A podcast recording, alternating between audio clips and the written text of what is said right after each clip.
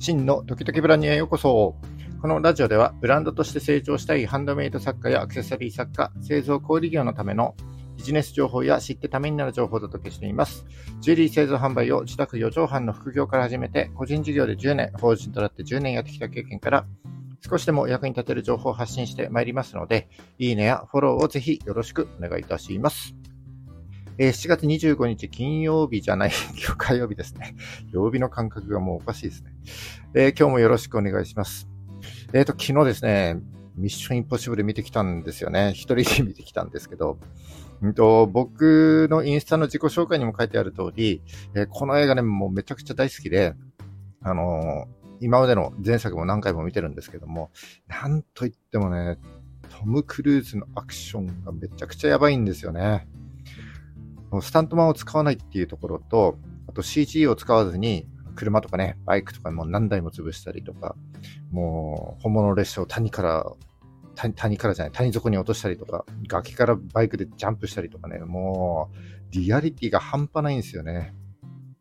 で一作目から好きでもう見てるんですけども、トム・クルーズは一作目当時で33歳らしいんですね。で、今作ではなんと61歳ということで、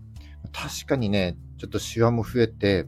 あの、33歳の頃と比較すると、やっぱりね、衰えを感じずにはいられないんですけども、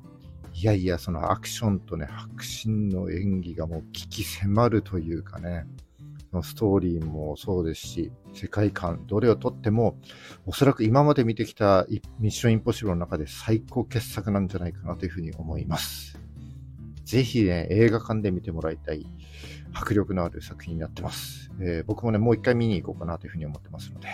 ぜひ見てみてください。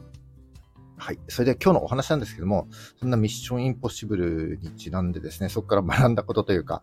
えー、リアリティについてちょっとね、あの、深掘りしてみていきたいなというふうに思っております。えっ、ー、と、このリアリティですけども、うん、成長するブランドにとっては欠かせない要素だなというふうに僕は思います。なぜなら、リアリティっていうのはブランドの約束そのものだからです。えー、高品質って歌ってるのであれば、誰が見ても高品質である必要があるし、安心の保証と歌っているのであれば、その言葉に嘘偽りがあってはならないわけですよ。えー、もし、このリアリティを無視して、上辺だけを繕っているとしたら、えー、お客様の信頼を得ることはできないし、えー、そのブランドは長続きしないと思います。はい。で、今の時代、どっから何を買っても粗悪品なんかないし、あの、ある程度品がいいというのは当たり前です。だからこのリアリティはですね、製品だけじゃなくて、ブランド全体として取り組んでいく必要があるということになります。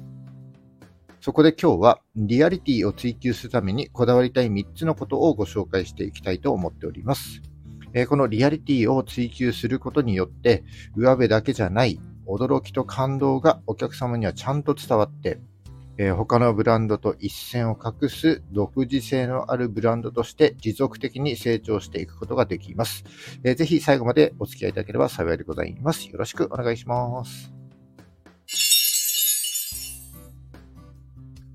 はい、今日は、えー、リアリティを追求するためにこだわりたい3つのことをご紹介したいと思います。えー、3つのことですね、早速ご紹介していきます。えー、1つ目が細部までこだわる。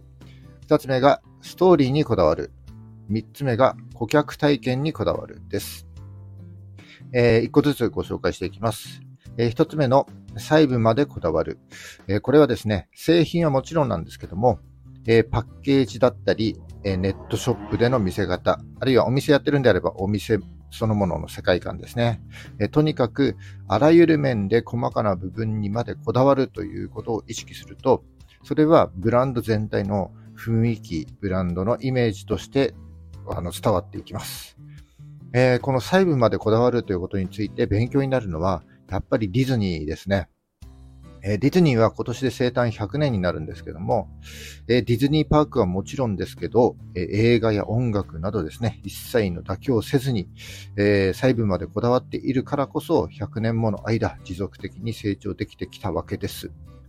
えー、ディズニーとかね、ミッションインポッシブルのような規模感で、あの、細部までこだわるなんてことはもちろんできませんけども、えっ、ー、と、身近なところから細部までこだわるっていうのはすぐにでもできます。えー、お客様の目に触れるところはもちろんなんですけども、えー、お客様が普段目にすることがない、例えば、えー、自分が働く現場の環境だったり、え道具だったり、え細かな部材だったりとか、え自分のブランドの世界観に合わせてですね、細部までこだわってみてはいかがでしょうか。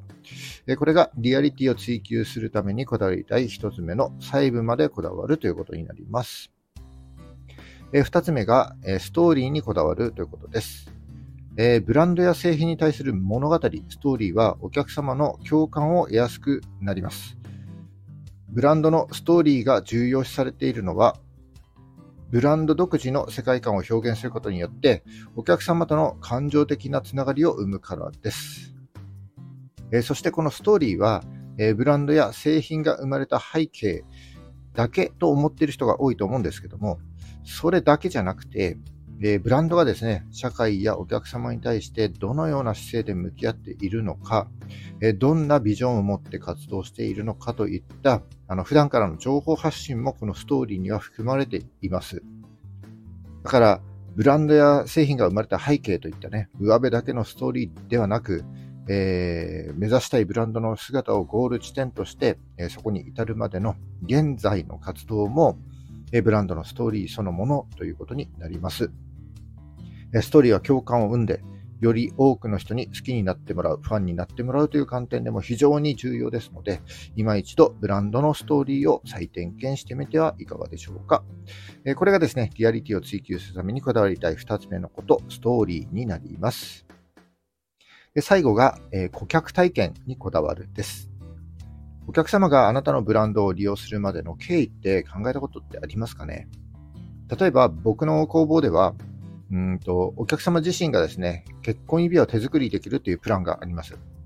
予約制なので、この予約してもらって実施する日が決まったら、お客様はね、その日がもう待ち遠しくてたまんないわけですよね。もうワクワクしちゃうんですね。そして当日は朝からね、こう二人で準備して、あの、指輪を手作りする自分たちの姿を想像しながら、それを、えー、話しながらね、こう、お店、工房の方に来てくれるわけです。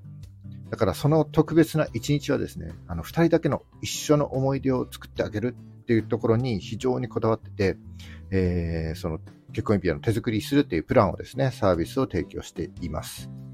この指輪っていうものはもちろんなんですけども、もう作業風景の写真をめちゃくちゃいっぱい撮ってあげて、で、ここでしか体験できないようなことを体験していただいてですね、その体験を一生忘れないものにしていただくというところにこだわっております。そうすることで自然と口コミになっていきますし、えここで体験したことというのはいつまでも記憶に残るということになりますね。えネットショップなんかで商品を送る場合なんかも、え、お客様はね、注文してから届くまでこうワクワクしながら待ってますので、例えば箱を開けた時にこう手書きのメッセージだったり、気の利いたプレゼントなんかがこう入っているとね、こう、想像、自分の想像を超えて体験することになりますので、その体験というのはいつまでも記憶に残ると思います。えー、こんな風にですね、お客様の立場になって特別な体験をしてもらうということを意識すると、きっとですね、あの驚きと感動をお客様に伝えることができると思いますし、ちゃんと伝わっていくと思います。以上、今日はえー、リアリティを追求するためにこだわりたい3つのことを、えー、ご紹介しました。えー、まとめると、1つ目が細部までこだわる。2つ目がストーリーにこだわる。3つ目が顧客体験にこだわるです。えこの上辺だけじゃないリアリティをお客様に、え提供することによって、え驚きと感動がちゃんとお客様に伝わっていきますので、それがお客様の信頼につながっていって、リピート購入だったり、口コミにつながっていきます。えー、このリアリティですね、追求していただいて、お客様に驚きと感動を与えて、そしていつまでも記憶に残る、そんなブランドをね、目指していきましょう。はい、今日は以上になります。えー、今日も最後までお聴きいただきましてありがとうございます。えこの放送が少しでも役に立ったためになったと思った方は、いいねをお願いします。え聞いたよと印で、いいねボタンをポチッと押して残して帰っていただけると非常に嬉しいです。え今後も頑張って配信してまいりますので、よかったらフォローもぜひよろしくお願いします。はい、えっ、ー、と、7月25日火曜日ですね。今日も頑張っていきましょう。バイバイ。